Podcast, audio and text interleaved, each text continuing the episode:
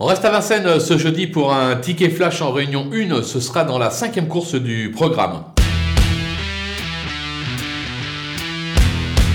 On va bien évidemment s'appuyer sur la candidature numéro treize, John Demuse. C'est l'entraînement de Jean-Michel Bazire, la drive de Jean-Michel Bazire. Le cheval reste sur une probante deuxième place. Juste avant, c'était deux succès. C'est le cheval à battre de la course. Attention avec le numéro quatre, Gorlando, qui vaut beaucoup mieux que sa dernière tentative. Christophe Martens va savoir s'en servir, comme on dit. L'engagement est plutôt favorable. Il est capable de venir jouer les premiers rôles et on peut tenter le couplet gagnant placé des deux.